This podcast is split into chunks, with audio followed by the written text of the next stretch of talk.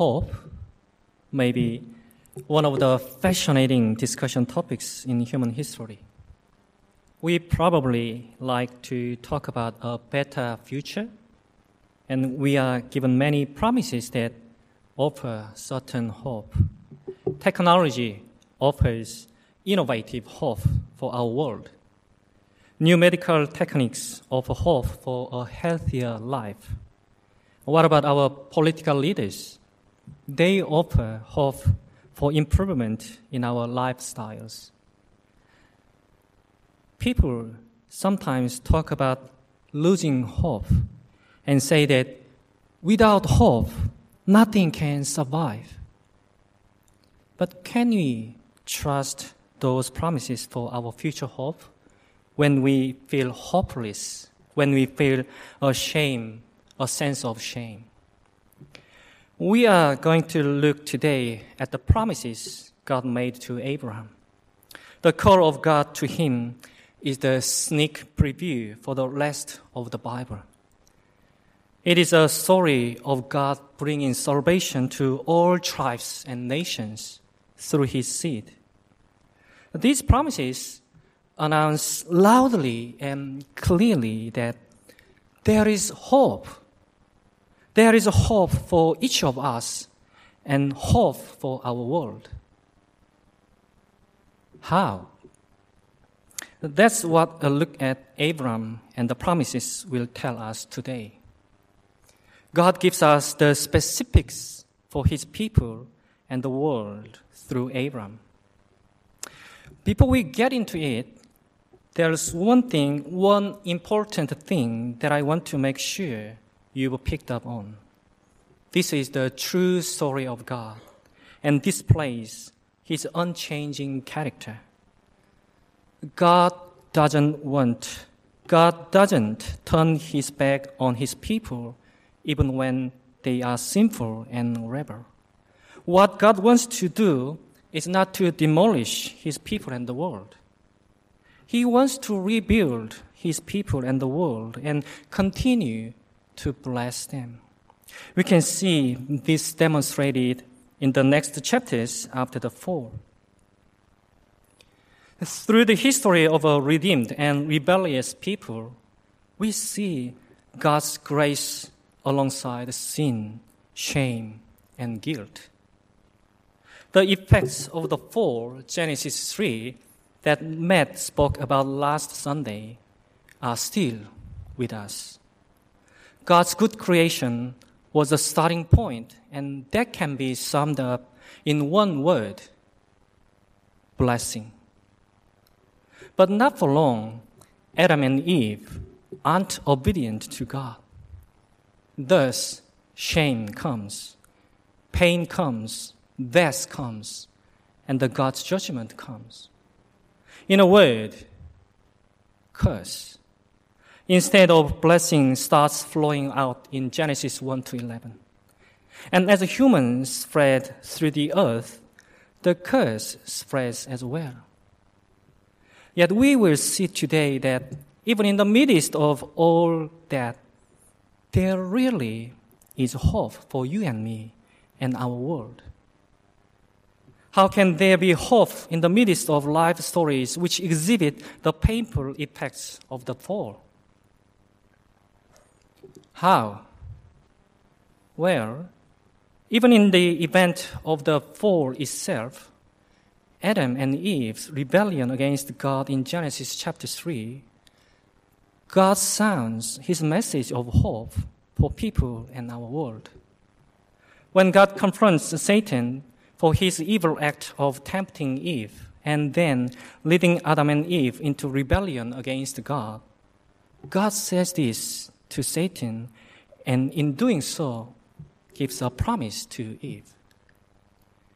And I will put enmity between you and the woman, and between your offspring and hers. He will crush your head, and you will strike his heel. A special descendant of Eve's will come, and he will crush Satan completely, even though this special de- descendant will be wounded in the process. This is God's message of hope that is then carried through the painful events of the first eleven chapters of Genesis. Cain, in his jealousy and anger, murders his brother. Neither of these sons of Eve are the promised deliverer. Nevertheless, God's mercy to Cain shows that God intends to keep his promise to Eve. Humans descended into such evil of the following generations that they are judged by a great flood that washes them and their evil away in one great cataclysm.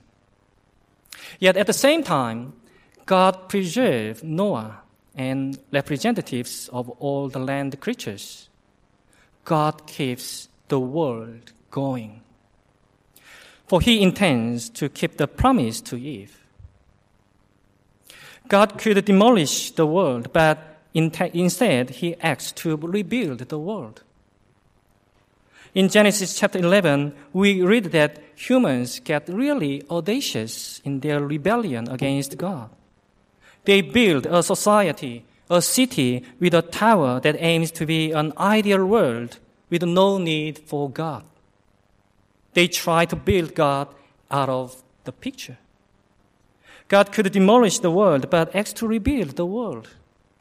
God frustrates their efforts and scatters them as separate cultures and language groups through the earth.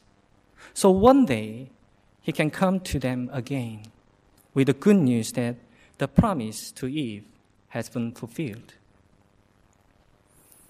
But how? That's the question at the end of Genesis eleven. How will the promise to Eve become a reality? How will this longed-for hope be met?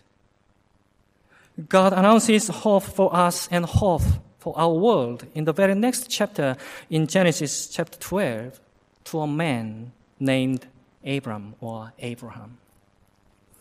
In Genesis twelve is where the Bible tells us how God blesses Abram, so he, in turn, can be God's blessing bearer, God's blessing agent. Blessing becomes our story again. The whole world's story. The world will be renewed through the children of one man, Abram. So, in the true story of God, the world and us, we see God will crush sin and make everything good again. There is a hope because God says, I will, I will, I will give hope, I will remove shame. When he speaks, things happen. Abram finds that out when he is seventy-five years old. God comes into his story in a big way.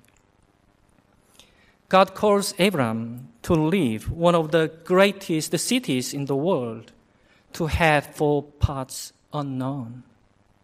The only thing Abram and his wife Sarai have to rely on are the promises of God. And God promises Abram three things.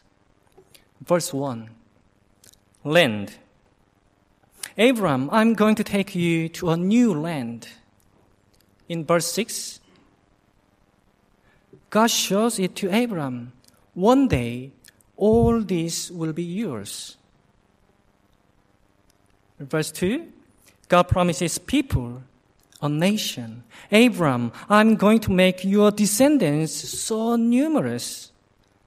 They are going to become a great nation. I will make your name great. I'm going to do for you what those tower builders try to do for themselves. There's people, there's land, there's more.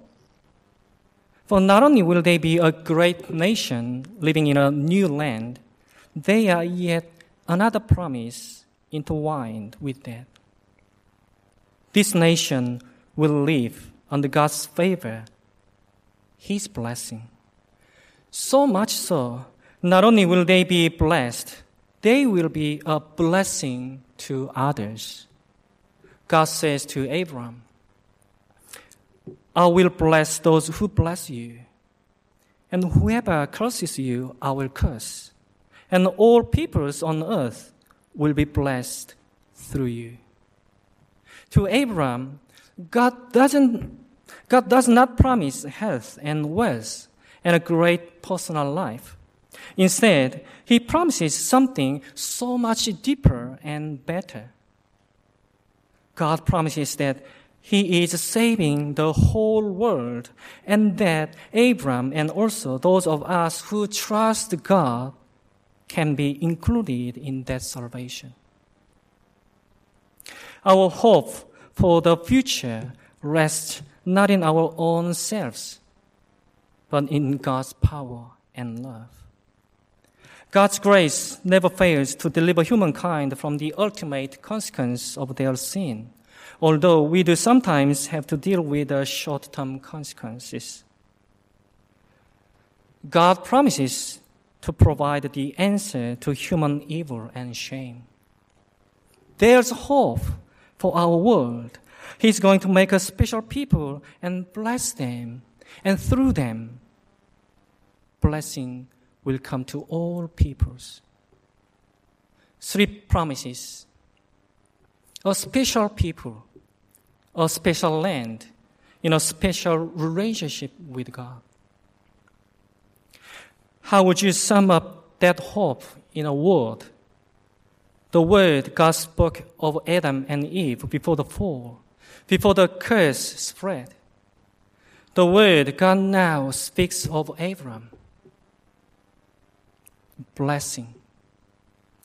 God's blessing. It has three parts, three key parts. It's God's people in God's place and under God's rule and blessing. This is the blessing that Adam and Eve were originally meant to be, and also spread through the earth. To the scattered peoples who spread out from the Tower of Babel, God will one day come. He will come with his promise to Eve fulfilled. There is hope for all the nations and peoples of our world. Notice how the names have, have changed in Genesis twelve, but the pattern is the same as in Genesis one and two. Instead of Adam and Eve, it's Abraham's descendants. Instead of the Garden of Eden, it's the land of Canaan. The same big pattern, God's people in God's place and under God's rule and blessing. Can you see how big these promises are?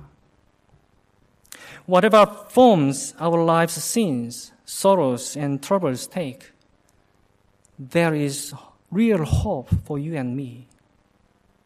There is hope for our world.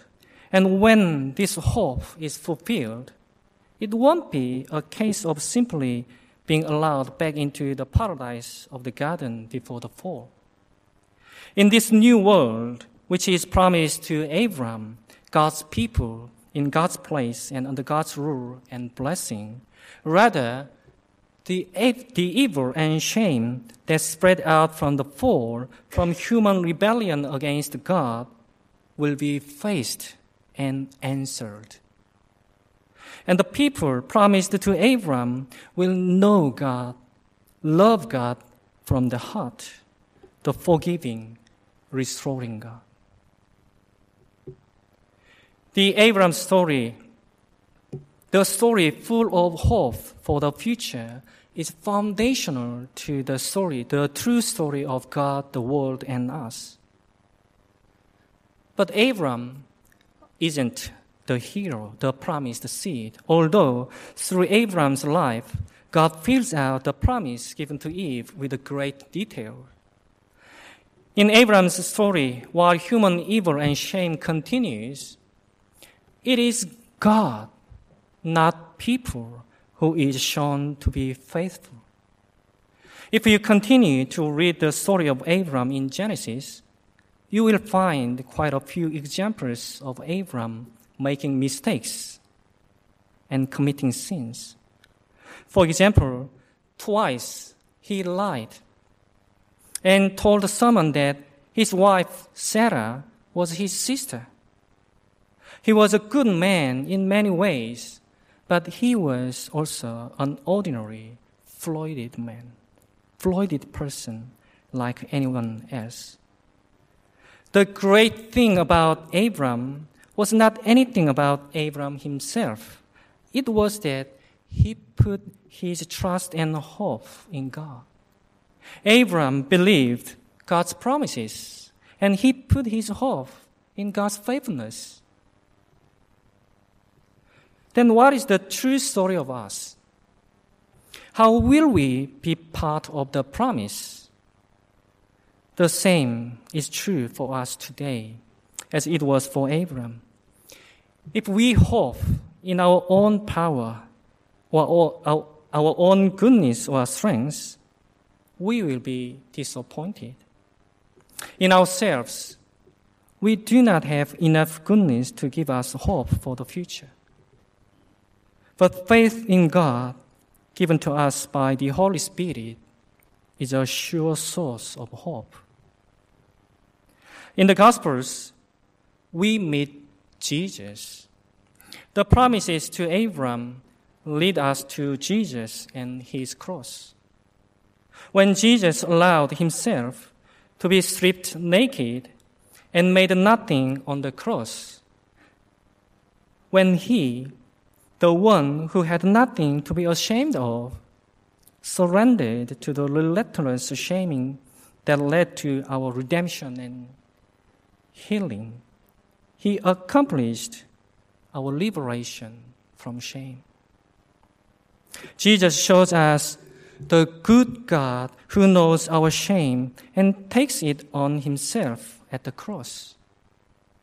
Jesus makes us those loved sons and daughters who will celebrate with Abraham and Jesus, and also with one another in the new creation. That is exactly the picture we get of the nations and the blessing that God promised to Abraham. There is one more thing to note. Do you remember how shame made Adam and Eve hide from God? Ever since then, every man, woman, and child has been facing a hidden battle with shame. Inwardly, the shame in our natures makes people try to hide from God. But shame is not only a personal matter. Outwardly, it causes people to be separated from God's people, the true community. We can see this example in the book of Leviticus. In Old Testament days, shame often showed up in the realm of the unclean, a category in Levitical law that went beyond the uncleanness brought by sin. For example, people who were being announced unclean, they shall live alone. Their dwelling should be outside the camp. An aloneness and an exclusion from the camp, whether that camp be defined as our family, community, neighborhood, school, or church, shame pronounces us unclean, and we are separated and excluded. Consider the ten lepers who were healed by touching Jesus, and the woman bleeding for years, who simply touched the edge of his garment and was healed. They lived in great shame and isolation outside the towns. Their shame is a picture of our universal human shame and isolation. We put barriers between ourselves and others because we believe our shame can't be fixed, only hidden and managed. As Jesus walked among us, we see him again and again to going to the ones filled with shame, labeled unclean. He doesn't avoid them.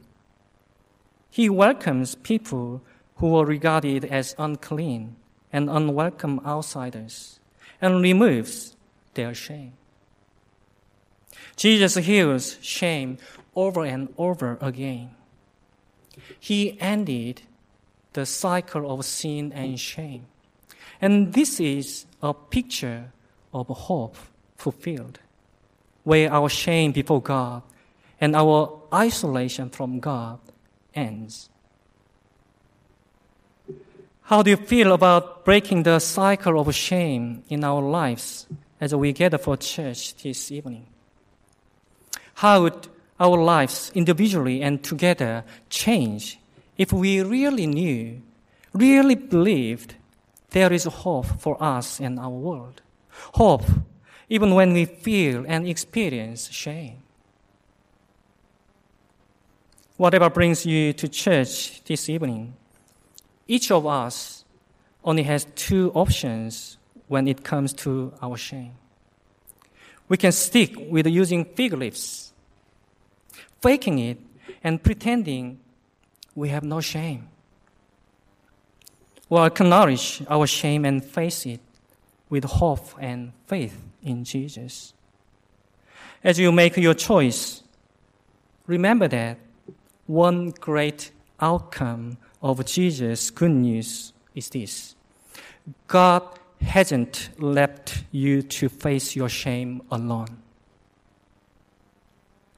Shame says you are alone and excluded. As Curt Thompson says, isolation is one of shame's primary methods. We are wrong to think the solution is to isolate ourselves. Yes, sometimes we do need to protect ourselves from those whose evil acts are a repeat of that original evil. I get that. We need to stay safe, but total isolation is the wrong solution. We are no longer excluded and left alone in our shame. As Kurt Thompson says, our struggle against the shame is begun not by ourselves, but in the company of trustworthy friends, family members, and spiritual mentors. When shame whispers that you are not good enough to be accepted or loved, remember that we belong to the community of the redeemed. We need to be reminded that we are not alone like orphans, but are sons and daughters like Jesus who have been set free from condemnation. How can each of us build that redeemed community? The first thing to do is be a trustworthy friend, family members, or spiritual mentor. Be a safe person when others have a shame story to tell. Maintain confidentiality.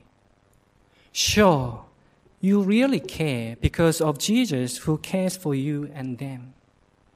The person who is sharing with you has honored you with their trust. Make sure you respect their privacy and involve them in acceptance, just as God accepted you with your shame. In turn, look for trustworthy people yourself, so you can safely share your own life with others. Break that isolation. Be committed to a growth group, because the people in growth groups have already experienced how they may reverse the shame. They show there is a way that we could also contribute to the undoing of shame in others. You can talk with Ben about joining a growth group or send an email to him. I'm sure Ben would love you to realize this truth. Even when a night at growth group seems ordinary, by gathering, you are doing something amazing. You are breaking the isolation that shame uses to keep people captive. So when you notice someone is isolated, help them join a growth group. Give them a lift to growth group. Make a phone call to them. Here, at church on Sundays, break down the barriers by being here each Sunday. Sit with, talk to anyone who seems new or isolated. Be a trustworthy listener. Play your part in what God is doing in our world through Jesus. For in Jesus, the promises to Abraham have been fulfilled. Through Jesus, God is gathering people from all nations. And when you break down barriers here at church, you are playing your part as we together speak the hope-filled, shame-removing good news of Jesus to one another's hearts.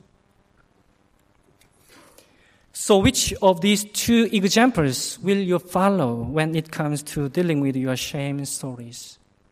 Covering your shame with fig leaves, or facing your shame with hope and faith in Jesus? Breaking shame is isolation in growth groups and here on Sundays. Let's pray together. Dear Heavenly Father, we praise you because you are true to your promises. And we thank you that you are the true source of hope.